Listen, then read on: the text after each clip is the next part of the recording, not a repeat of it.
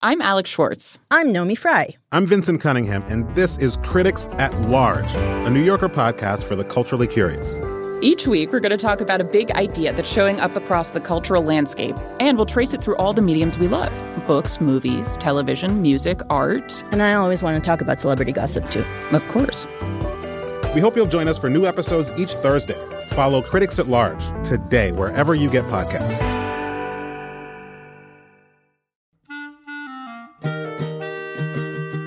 This episode of Livewire is brought to you by Progressive. Most of you aren't just listening right now, you're driving or cleaning, even exercising. But what if you could be saving money by switching to Progressive? Drivers who save by switching save nearly $750 on average, and auto customers qualify for an average of seven discounts. Multitask right now. Quote today at progressive.com. Progressive Casualty Insurance Company and affiliates. National average 12 month savings of $744 by new customers surveyed who saved with Progressive between June 2022 and May 2023. Potential savings will vary, discounts not available in all states and situations.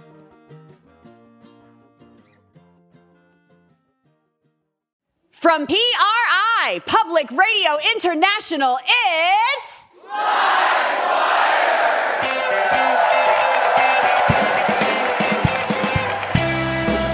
In front of a live audience from the Alberta Rose Theater in Portland, Oregon, it's Livewire. With writer and activist Megan Phelps Roper, County Judge Ciamara Torres, and comedian Joe Kwaczala. With music from Chastity Brown and our fabulous house band. I'm your announcer, Elena Passarello, and now, the host of Livewire, Luke Oh my goodness. Thank you very much, Elena Passarello, and thank you all of you for coming out to the Alberta Rose Theater in Portland, Oregon. Our theme this week is leaving a legacy, uh, which relates to all of our guests. Um, and we asked the crowd here at the Alberta Rose Theater in Portland to fill out these little questionnaire cards. And the question we posed to the audience was if you could put one thing on your gravestone, what would it be? Mm-hmm. And I always like to try to think about like what my answer to the audience question would be. And I was pondering it and I was thinking that is a really hard Yeah. question to answer. Like who comes up with these questions? and then I remembered it was me and the producers. so my bad, audience. Sorry about that. This is a very hard question. It's especially hard for me because really what this is a question about is like how do you want people to remember you? Mm-hmm. You know, what do you want people to say about you or think about you when you're gone? And I used to really care about that. Like it was a big deal to me that people remember that I existed. And I used to say that all I wanted when I died was for the world to stop spinning on its axis and for everyone who loved me to be buried with me like a pharaoh. That's it. A modest request. you just wanted the Pharaoh treatment. that was all. yeah. And then something changed, I don't know, in the last 10 years or so, where I just kind of stopped caring about that sort of thing. Hmm. And now it's like I just would like to tread as lightly in life as I can, which includes not having people buried with me when I die. I guess if I had to put something on there, I would like my, my gravestone to say, like, he left things better than he found them. Hmm. That's what I would like it to say. The problem is, I have in no way lived my life in that manner. Up until this point, I'm 43 years old. I'm like a golfer who has shot a terrible game on the first nine holes. I need to get a hole in one on every hole for the rest of my life to make that true. Like, I got a lot of making up to do on the back nine of this life, but I'm going to try to do it because I guess that's the journey, right? Yeah. Yeah. Um, I feel like at least it's in growth that I'm okay with the earth still existing after I'm gone from it. Yeah. That, my therapist says that that represents growth anyway. What would your What would your gravestone say? My gravestone would have to say, I thought I told you I wanted to be cremated. Unlike you, I never really thought that I would leave much of a legacy. Uh, Not in a bad way. People way. sound really disappointed No, y- you know, to hear like- that you've given up on life in this way, Elena. I feel like I'm just gonna like do the best I can and then sort of bow out. I'm like the person at the party who you don't remember, but you also don't remember in a bad way. You know what I'd really like Hmm. would be no headstone, no epitaph, cremated, put into a bunch of little baggies that are then sent to all my friends, and then they can do whatever they want with the little baggie of ashes. And Yeah. I said that to my partner, David, and he said, I would snort you. Wow, that's love. Isn't that true love? Hunter S. Thompson, they blasted him into space, but it cost like a million dollars. We're a public radio show. We could probably get you like 40 feet off the ground. You'd like put me in a t shirt cannon? Yeah, exactly. She died as she lived at halftime of a Trailblazers game, being shot into the crowd. Uh, what's the audience here at the Alberta Rose saying they want to have on their gravestone? Uh, here's one from Sammy. Sammy would like on his headstone the frown emoji. Yeah. Which I think this brings up a really good point. We're at the stage in human existence where we're going to start seeing emojis on headstones. So, like, I want the juggler if I had to pick one. Some, you know, dingbat is going to pick the poo emoji. Yeah. Frowny for Sammy. Yeah. Do you have a emoji headstone? It would probably be the guy who um, his eyes and tongue are money. Not because I'm rich, but I just I've never been able to use that emoji for any reason. So I figure I might as well go out on that high note. Here's one from Matt. Matt would have on Matt's headstone, I ate all that kale for this. Hey, before we get to our first interview with writer and activist Megan Phelps Roper, I just wanted to give you a heads up. Uh, Megan is a former member of the notorious hate driven cult known as the Westboro Baptist Church. And throughout the interview, Megan will be discussing how the church relied heavily on hate speech to spread their message. Uh, Megan has completely disavowed those practices and those messages, um, but she is going to talk openly about how the church targeted in particular gay people, but also soldiers and even children. Uh, this might not be an appropriate conversation for all listeners, so we wanted to give you a heads up. All right, on with the show. We have somebody just off stage who took some extreme measures to change the legacy that she was leaving. Her new book, Unfollow, a memoir of loving and leaving the Westboro Baptist Church, details her departure from one of the most hate driven cults in America, uh, which was founded, incidentally, by her grandfather. Please welcome Megan Phelps Roper to Livewire.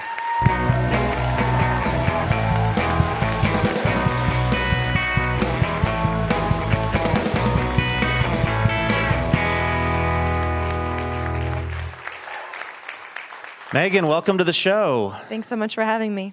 Um, this book is amazing and it's getting really amazing reviews. Congratulations. Thank you. Um, what are your earliest memories as a kid of growing up in this Westboro Baptist church? Like, what do you remember about it being young?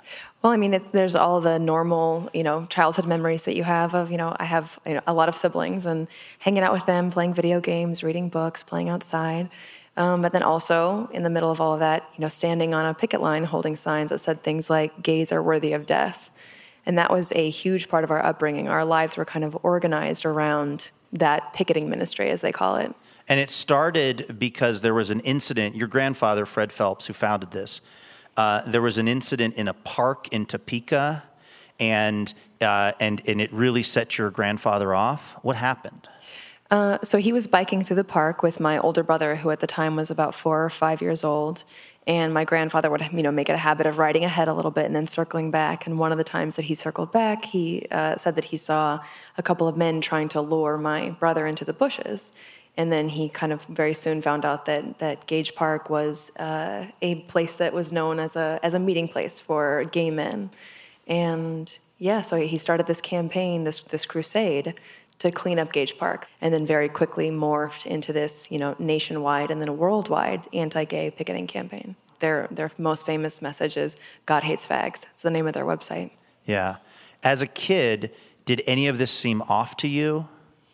No, I mean everybody that I knew and loved, you know, so the church is was started by my grandfather. It's primarily my extended family. And so everybody that I knew and loved was out there t- telling me that this is the most important thing in the world. This is how you love your neighbor. You go out and warn them that their sins will take them to hell and that if they don't want, you know, bad things to happen to them, then then they have to obey God. So this was I felt extremely lucky that you know to be part of this. You know, we we had the truth of God, and everybody else was either evil or delusional. And so, how lucky were we to have this? You know, this this true message from God. Yeah, I, I didn't grow up in anything nearly as extreme as what you grew up in, but I grew up in a very fundamentalist household, and there's this weird I don't know, you feel sort of proud of the fact that you're part of a small group of people that have figured out the real way to get to heaven. It's like a very exclusive club that you create for your little unit of people. And also, the thing I think that people who haven't been part of it might not understand is the real camaraderie that you feel in that family, even though what's going on is sort of objectively speaking crazy. Yeah, I mean, and the fact that the whole world is against you is taken as a sign that, you know, it's proof of your righteousness. And it really has the effect of kind of really strengthening the bonds within, you know, the group itself. It's something that I really miss, actually. There's very little of that in, in the real world, you know. The, the bonds I feel like that hold people together are a lot, you know, less less tight, and except in places like the military and you know other cults. Yeah, she said casually. Uh, we're talking to Megan Phelps Roper. Her new book is Unfollow, a memoir of loving and leaving the Westboro Baptist Church. Um, let's talk about your grandfather, Fred Phelps. The guy was a real force of nature. How did he become the person that he became, in your estimation? I mean, it's hard to say. I think part of it is that he just had, he was an incredibly intelligent, very passionate person. He, he, had these things that he believed in. And because he was so smart, he seemed to just have this kind of toxic sense of certainty and his own righteousness, his own way of seeing things. To him, there was no other legitimate way of seeing, you know, any other matter, you know, on any issue. You know, his view was, was the, the one that should hold the day, should carry the day. And you know, I didn't realize this until I was writing the book. The picketing ministry started right at the, you know, just after he lost his law license, um, which was the end of his crusade for civil rights for blacks. So he had been a civil rights, you know, pioneer in the state of Kansas for a, couple decades. He had, you know, gotten an award from the NAACP, and so the same, you know, passionate belief, you know, in this cause that had led him to this really wonderful work, you know, in civil rights, was also what you know eventually motivated him to you know, to you know, to do this campaign against against gays. Was he just personally obsessed with this issue of gay people? Like, was that? And, I mean, I'm sure people have asked this question before. Um, it, was there any sense that he might have been a gay man himself? People always speculated about that, but I really don't think that's the case. Westboro would always say, you know, we focus on gay people because you focus on gay people. You don't have like a, a an adulterer's pride parade or a fornicator's pride parade. This is how we. In Portland, they probably have both of those, but yeah. Exception. I was the grand marshal of one of them. you can guess which one it was.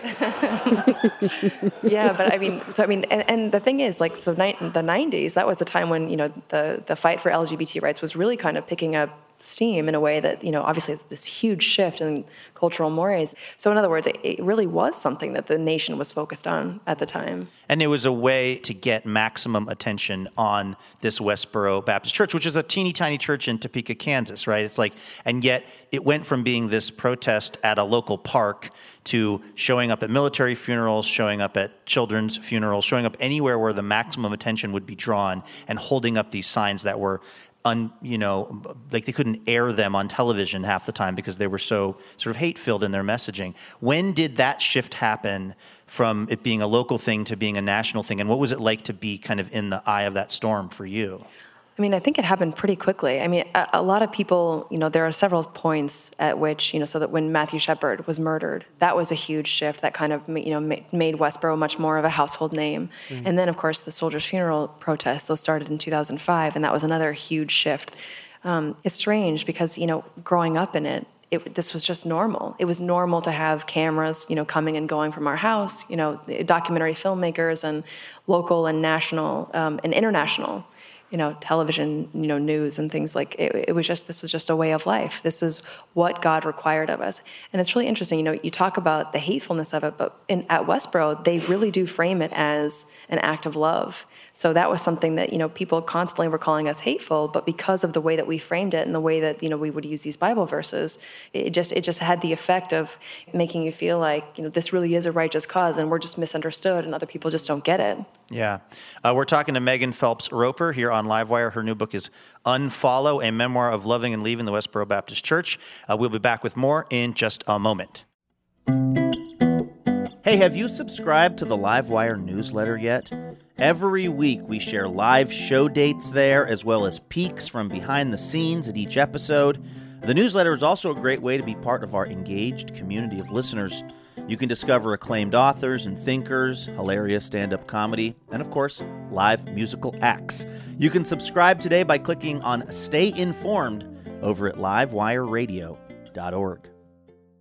Welcome back to Livewire Radio from PRI. I'm your host, Luke Burbank, here with Elena Passarello. We're at the Alberta Rose Theater in Portland. We're talking to writer and activist Megan Phelps Roper. Her latest book is Unfollow, a memoir of loving and leaving the Westboro Baptist Church. Uh, you started out in this in this church as a young kid, but then you grew up and you were a young adult in it. And this was at the time when Twitter started to be a thing, and your role became the the sort of Twitter face of the Westboro Baptist Church. Um, how did you get that job, and what was that like for you? I got the job because I was the only one looking for it. so it was Granddad wasn't tweeting. not not at that time. Yeah. um, no, but I mean, I, I, read an article about it, and uh, I started talking to other people in the church. And my mom was basically the de facto spokesperson in the church for a, a long time, and so you know, I, it seemed like, hey, this is a, a way that we could get our you know get more attention for our message this is a new avenue for us to propagate this message and so that's how it started and i started you know tweeting for the church and almost immediately you know i start you know getting a lot of attention because again, when the message is that provocative, and and m- most people agree that their message is is so hateful, and they started getting a lot of attention. I would you know kind of tweet celebrities, and they would get really mad, and then all of their followers would come after me. So all of that kind of stuff just washed over me, and I didn't you know it wasn't something that had any effect on on my thinking and changing my thinking. Eventually, though, it sort of started to, as you write in the book, all, all of these people sort of um, debating you in the you know DMs or in public on Twitter did start to have a sort of effect on you? Yes, it was because there were, you know, these individuals who in watching these interactions that I was having, they came to see that I was sincere, that I really believed that this was, you know, a wonderful thing, this was a godly thing that I was doing. And so they started to they, they got curious. They started asking questions and really trying to understand where I was coming from so that they could better argue against the positions that I was taking. And over time, they were actually able to find these internal inconsistencies in our theology. Like what, what's an example of one? So the first one came from this guy, this wonderful guy named David Abitbol, who ran a blog called Jewlicious, mm-hmm. and he was arguing I mean, about the sign. Uh, and we should mention that um, much of the ideology of your church, or at least what was represented in the signs, was very anti-Semitic as well. Yes, exactly. So he's an Orthodox Jew living in Jerusalem at the time, and still now actually. Uh, and uh, yeah, so he's he's asking about the sign that's calling for the death penalty for gays and you know i'm arguing that you know westboro's position you know this is the this is the punishment god calls for in the old testament. And if the punishment's good enough for god then it's good enough for us. And you know so he's he starts making two arguments that we always had answers for. But the first one was you know say, well didn't jesus say let he who is without sin cast the first stone? And, and i said what we always answered which was you know we're not casting stones we're preaching words. And he said yeah but you're calling for the government to cast stones and it kind of like set me on my heels for a second. And as I'm kind of processing that, he says, you know, and also didn't your mother have a child out of wedlock? And I said, I said, again, how we always answered, which was yes, and that was sinful, and she repented, so therefore, you know, she doesn't deserve that punishment. And he points out that, you know, if if she had been killed for her sin, she wouldn't have had an opportunity to repent and be forgiven, right? So we had these, you know, kind of canned, sincere answers, um, but not realizing that they were still at odds with these passages. And and so anyway, so that would kind of you know blew my mind. It was the first time that I realized that we could be wrong about something. So the fact that my family is you know full of lawyers, very intelligent, very analytical. There were always we spent every day studying the Bible, memorizing Bible verses. So there was always an answer for these questions that people would ask me from the time I was five, you know, as I grew up on the picket line. And this was the first time I didn't have an answer. Anyway, this was this was the beginning of the end for me. This the realization that we could be wrong. I think that there's uh, the, your story and the story of this church is so interesting because we find ourselves at a time where there are a lot of people who maybe haven't staked out as an extreme position as the Westboro Baptist Church, but certainly very extreme positions are now being presented in the public discourse in a way that they weren't mm-hmm. 20 years ago, maybe. And what's interesting to me, Megan, about your experience is that you, logic is what eventually got you to start changing your mind. But it feels like there are people who are immune to logic particularly on the internet. So, how do you talk to those people? Well, so I, I, would say that it wasn't just logic, it was also the fact that these arguments were coming from people that I had come to know over time, right? So, we were able to build rapport on Twitter in a way that I never. I never could IRL, right? Like in physical space with other people, I always knew to keep people at arm's length. So you know, I, I, was talking to an anthropologist last year, and she explained shame as the concept of you know it's the feeling that you get when you have violated the norms of your community. Westboro had been my only community for my whole life.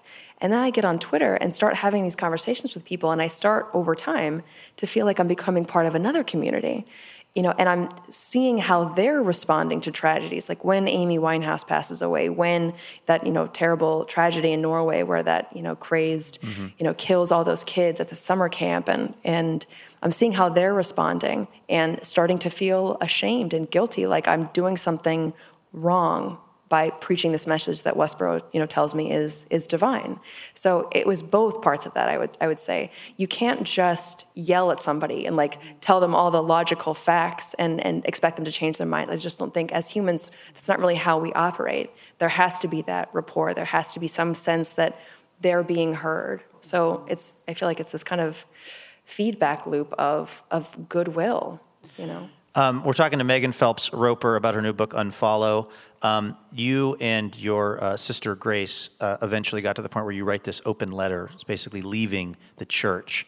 How terrified were you to publish that? What was it like for you? Because this, you had obviously reached the point where you're like, I'm going to leave, and you knew you were going to be shunned, right? I mean, that was just a given with the way that this church was sort of set up. Yeah, they just, you understand that you are going to be completely cut off from everyone and everything, every part of the church that they're just not going to have anything to do with you if if they see you in public. You know, essentially they're just just going to pretend like you don't exist, and that's a really devastating thing. When again, that's that's your whole life. It's the only it's the only life I'd ever known, and and to be leaving that life and going into a world that I had spent my entire life antagonizing from the age of five. These people that I had literally stood outside of funerals celebrating the homemade bombs that were you know killing soldiers and and holding signs that said things like pray for more dead kids and and with all good intention i had done those things and to come to the place where i realized how absolutely devastating and evil that was and to now be going out into that world and, and knowing they don't have any reason to give me a second chance they have every reason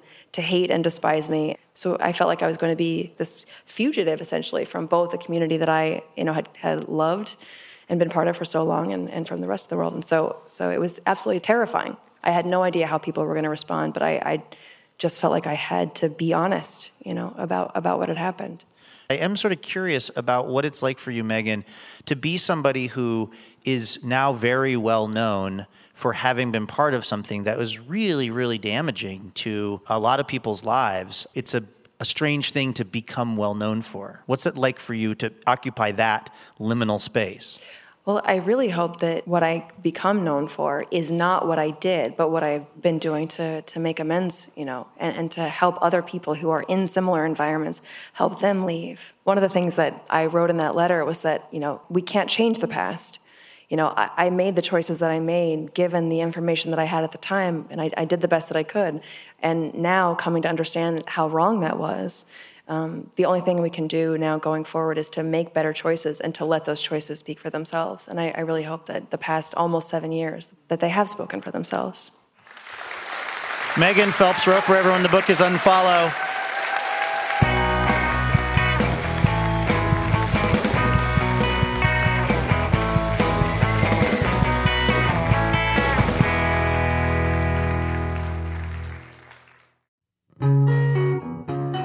Livewire is brought to you in part by Alaska Airlines. Now, people may think Alaska Airlines only flies from cold to colder, but with 1,200 daily flights and 118 destinations, Alaska Airlines is a gateway from the West Coast to the world. Learn more at alaskaairlines.com. This is Livewire Radio from PRI. This week we are talking about leaving a legacy. We asked the audience here at the Alberta Rose Theater if you could put one thing on your gravestone, what would it be? And Elena Passarello, our announcer, you've uh, collected those up. What are you seeing? Uh, here's one from Natalie. Natalie is going to be buried next to her husband. It's important to know that when you learn that her headstone is going to read, I'm with stupid. That is like trolling in the afterlife. what else? Here's one from Emmy. On Emmy's tombstone, it's going to read, BRB. I want to get one that's just that like wheel of death that happens on your PC when it's like not loading or whatever. Someone will just stand there staring at my gravestone for possibly days. It's like the new eternal flame. Yes, Is the, the wheel of death. Literally the wheel of death. Here's one from Karen. Karen would like on her headstone, Mama tried. you always have to read out a Merle Haggard reference. Yeah, you gotta. Right. Uh, okay, one more quickly before we move on. Do you want to know what the only answer that we had double of is? Yes, I do. She had really good hair. So two of Oh. us want to only be remembered for our good hair days, and I'd like to join that. I'll be your third, uh, ladies. I think it Maybe was get a plot ladies. together. Yeah, Like the Golden Girls. oh. Thank you for being a friend, Elena. Don't get me started. This is Livewire Radio from PRI. Our comedian this week was named a comic to watch by Comedy Central, where he'll also have a half hour special airing this year. He's written for The Onion, Mad Magazine, and this is not a joke. He also knows everything there is to know about the Rock and Roll Hall of Fame in Cleveland, and he even hosts a podcast about it. Please welcome the very funny Joe Kwaczala back to Livewire.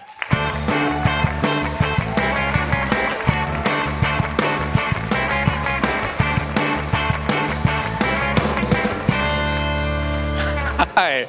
Hi. Hello, everybody. Thank you so much. Hi. Uh, my name's Joe Kwaczala. Uh, a little bit about me. My height is 5'7. And uh, here's the deal with being 5'7. I think this is probably true for everybody who's 5'7 across the board. You talk to somebody who's 5'7, and they'll tell you this, which is that we're 5'6. We're going to lie to you we're gonna lie to you every single time. Uh, five, I don't know what it is. Five seven sounds so much taller than five six. So I, I don't feel terrible about you know the one inch lie.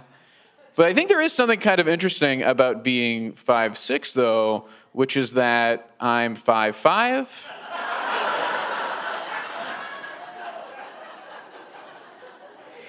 Yeah, come on. You think I'm only to lie one inch? Get real. Also, I'm not, you know, to admit to being five five. That's crazy. First off, it sounds stupid, right? Like, hey, Joe, how tall are you? Uh, 5'5? What? Grow up. Also, 5'5 is not the height of a man. It's not. Five five is more so like the height of a normal sized dog lying down. Like that's about five five. Uh, the name of that joke is "Don't let the audience find out you're five four. So.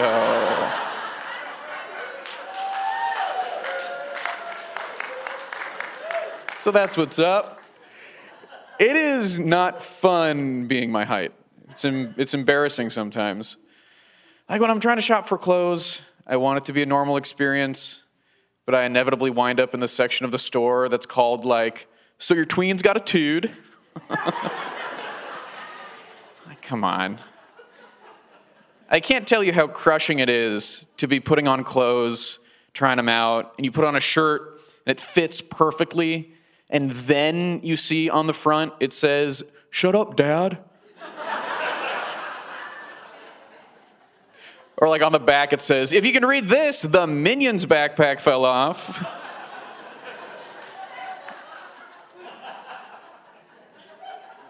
it's terrible. And you can't really lean into being short. That's that'd be weird, you know? Like I'm on I'm on the dating apps. Be very weird if I was like, "Hey, I'm Joe. I'm 32. I don't smoke. I drink occasionally. I'm itty bitty."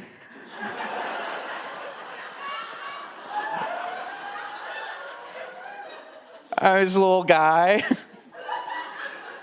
We can go on a date. If you play your cards right, maybe at the end you can pick me up. Hold me, cradle me, choose not to vaccinate me. yeah. No surprise, I don't like sports. Um, just never was into them. And I regret that. I wish I knew something about sports. I tried to, recently, I tried to Google the 100 greatest athletes of all time. I thought maybe that could help me learn. Um, only thing I really found was that there's a lot of sites that have their own list of the 100 greatest athletes. Uh, and a lot of those sites, every one of them is going to have the same athletes Michael Jordan, Muhammad Ali, you know, Wayne Gretzky. Uh, but you know who else was on every single list of the 100 greatest athletes of all time? Secretariat. the horse. the big dumb horse is on every list of the 100 greatest athletes of all time. Now, I don't know. I just feel like if you're going to put animals on your list, then your list needs to dramatically change. If we're open the floodgates, okay, now your list has to be number 25 greatest athlete of all time, Michael Phelps. We've maybe never seen anyone that fast at swimming, except number 24, any dolphin.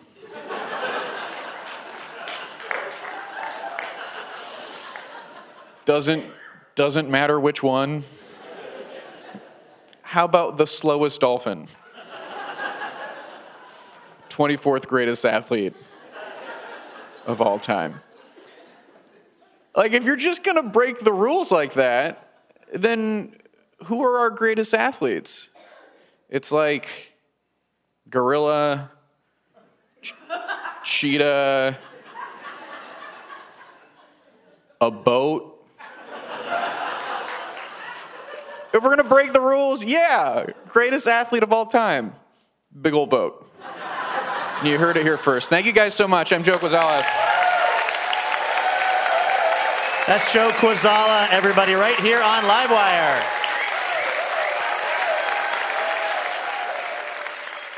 This is Livewire Radio from PRI. I'm Luke Burbank. That is Elena Passarello. We are at the Alberta Rose Theater in Portland, Oregon uh, this week. And of course, we often bring people from all over the world here to this stage.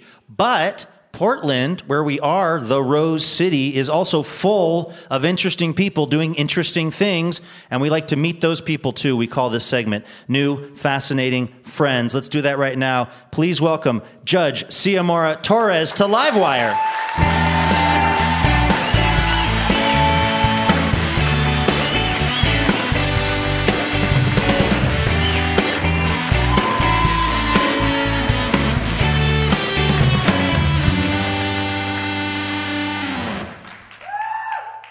Okay, uh, you were born in El Salvador. How old were you when you moved to the U.S.? Nine years old.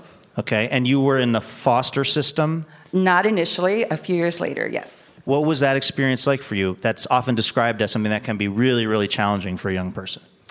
I think it's um, a very traumatic experience that a lot of kids need um, therapy from. I know I did.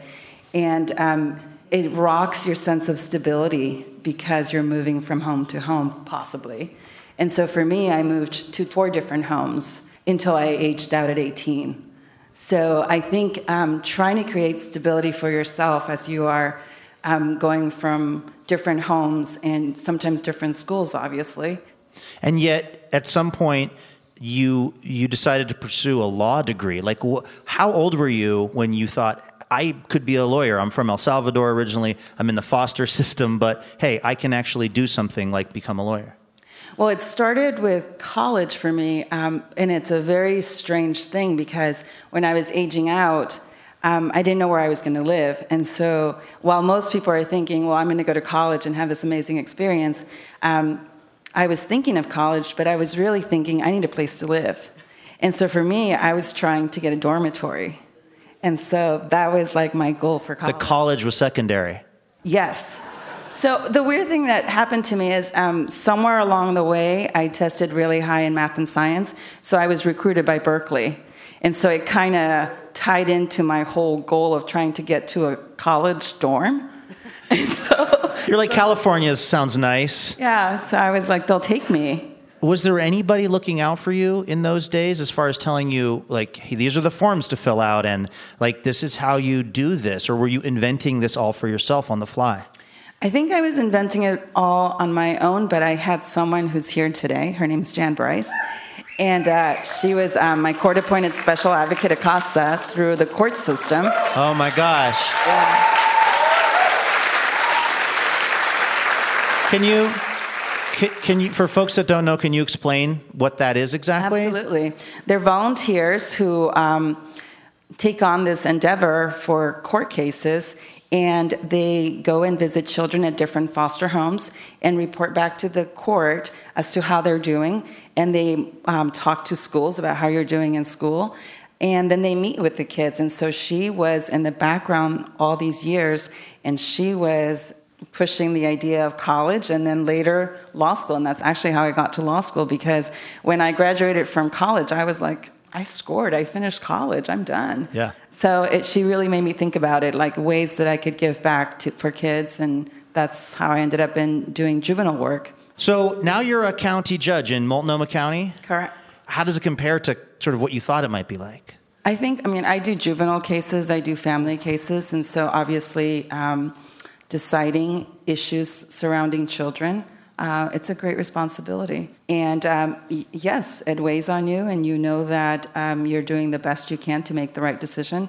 I put in three times to be a judge, and so I think that I had enough time to think about this position that I was ready to take on that responsibility. Do you think you're one of the only judges, at least around here, who also came through the, the juvenile system as a foster kid?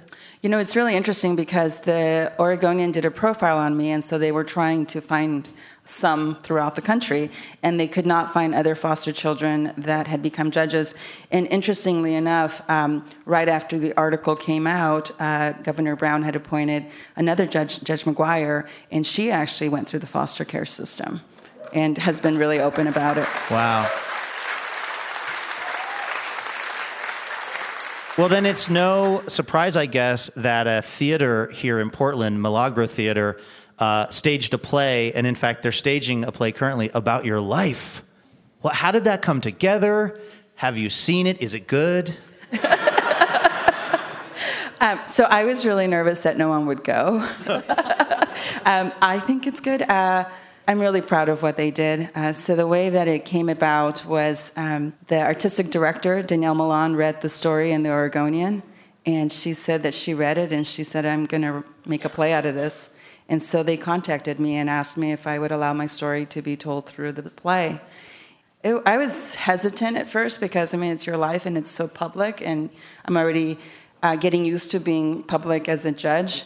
But they told me that it would be traveling uh, to middle schools and uh, high schools and colleges throughout the country, and and Well, I and- thought it was important. There probably wasn't anybody who looked like you and had your experience when you were a kid to look up to. And so the fact that you can be that or your story can be that for some young person, I mean, that's got to be a really powerful experience for you. Did they interview you and then like write dialogue that's being delivered by a person that's playing you?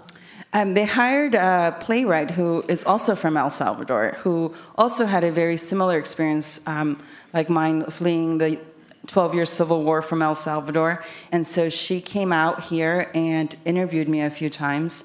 And you know, what's so interesting about this play for me is that um, we, I don't feel like we talked that much, but the way she wrote this play is so spot on about my character. And so, um, I, I think I was so surprised when I saw it.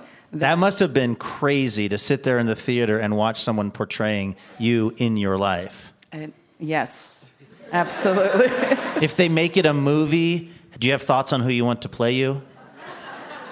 well, all my friends say Jennifer Lopez, of course. Yes, I can see that. J Lo, I don't know that I would ever allow that. J Lo, or just anyone. Just the movie. I Really? I think a play is plenty.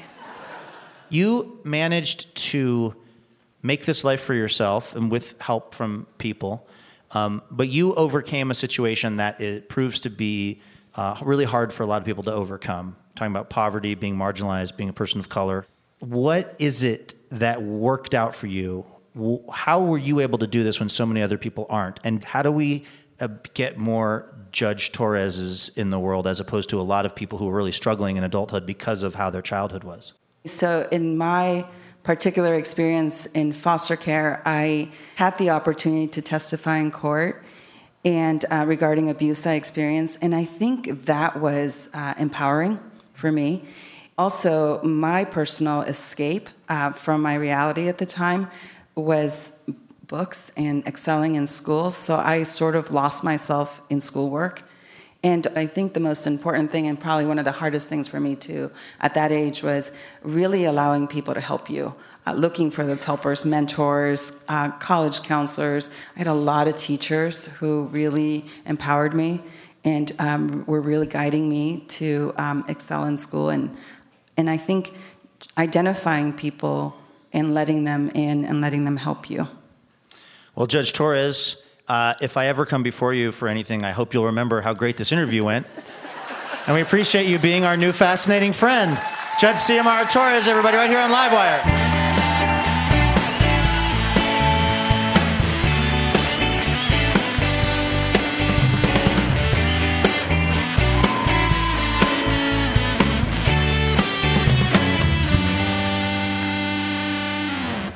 This is Livewire from PRI. We actually have to take a quick break, but we are going to be back with much more with Judge Xiomara Torres in just a minute. Stay with us.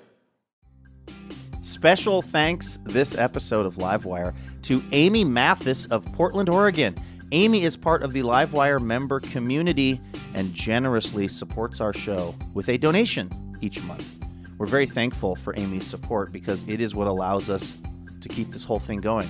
That's a true statement. So, uh, big thanks to Amy Mathis for helping us keep Livewire going. All right, welcome back to Livewire from PRI. I'm Luke Burbank. We have Elena Passarello here as well. We're at the Alberta Rose Theater in Portland with County Judge Xiomara Torres. Uh, okay, Judge Torres, we know that you have excellent judgment. It's how you got to be an actual judge. But we were wondering how you are at answering a series of ridiculous questions on a public radio show.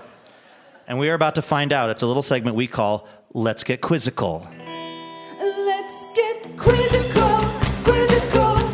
I wanna get quizzical. Let's see if you know your stuff. Yeah. You should walk into that.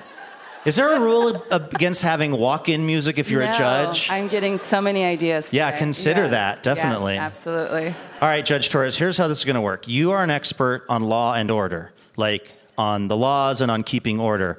But what about the TV show Law and Order? are you an expert on the show that has this very memorable theme? I'm familiar with it, not an expert on it. Okay, perfect. That's the exact right amount of prep for this quiz. We have put together a quiz based on America's favorite television show to watch on mute at a laundromat, where at any time of the day or night it is playing. Uh, Judge Torres, if you if you answer correctly, you will hear this sound. If you answer incorrectly, you will hear this sound. I'm going to play it in my courtroom, I think. Okay, good. Uh, Judge Torres, this iconic sound, which you hear at the top of each episode of Law and Order, it's a stylized sound of a jail cell locking. Yes. That is what this is supposed to represent. Now, which of these is a real recorded element that's actually part of that sound? One of these is a real thing that is buried somewhere in that recording. Is it the sound of a single hummingbird flapping its wings one time, slowed down by 500%?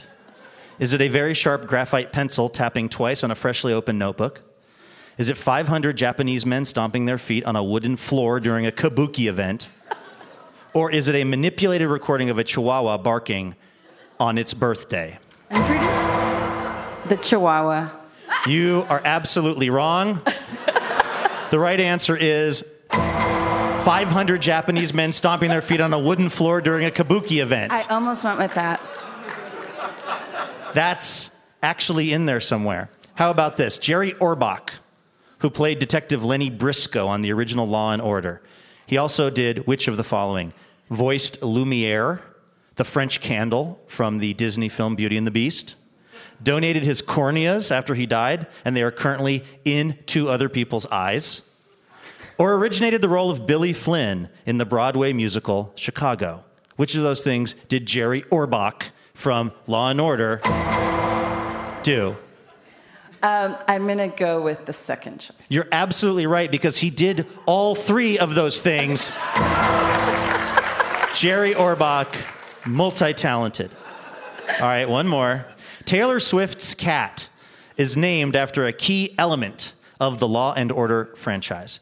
Is Taylor Swift's cat named Handcuffs, Olivia Benson, the Justice System, or executive producer Dick Wolf? I'm going to say handcuffs. Oh, you are so close and yet totally wrong. It's Olivia Benson. That's the Mariska Hargitay character. She's kind of one of the most famous detectives on Law and Order SVU. I know who she is, but that seems like a really long cat name. I know you're right. You know your logic is is inarguable, Judge Torres. Xiomara Torres, everyone, right here on Livewire.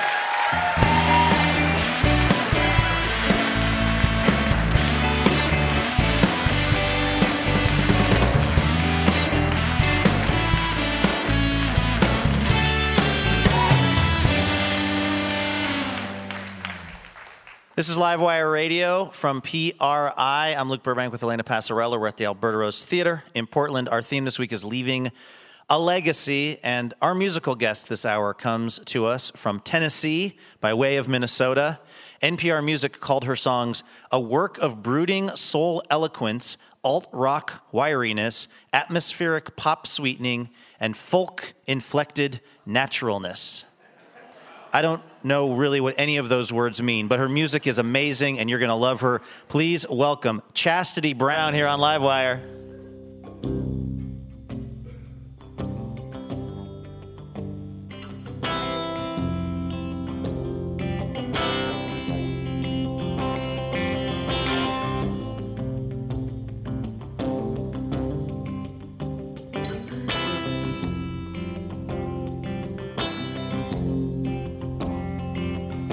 Say one even it's September.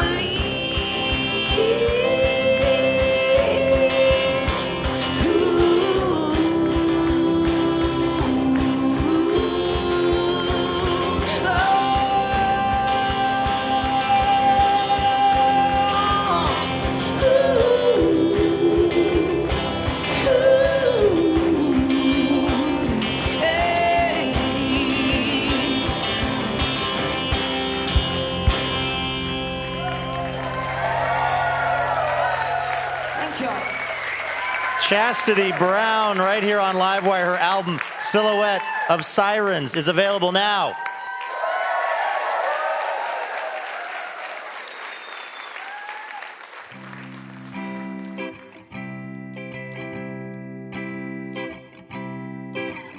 All right, that's going to do it for our show this week. Thank you to our guests, Megan Phelps Roper, Xiomara Torres, Joe Kwaczala, and Chastity Brown.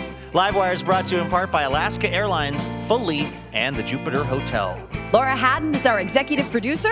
Lauren Masterson is our development director. Tim Harkins is our production director. And Christian Sager is our marketing manager. Our producer and editor is Melanie Sevchenko. And Caitlin Kunkel is our writer. Our house band is A. Walker Spring, Sam Tucker, and Ethan Fox Tucker. Molly Pettit is our technical director. Our house sound is by D. Neil Blake. And our on air mix is by Corey Schreppel. Extra special thanks this week to Carlson Audio. Additional funding provided by the Regional Arts and Culture Council and the James F. and Marion L. Miller Foundation. Livewire was created by Robin Tenenbaum and Kate Sokolov. Our show is made possible by the generous support of our members. This week, we'd like to thank members Jed Foster of Auburn, Washington, and Chris Brickner and Carol Lee Brickner of Portland, Oregon. For more information about the show or how you can listen to our podcast or sign up for our newsletter, head on over to livewireradio.org. I'm Luke Burbank for Elena Passarello and the whole Livewire crew. Thanks for listening, and we will see you next week.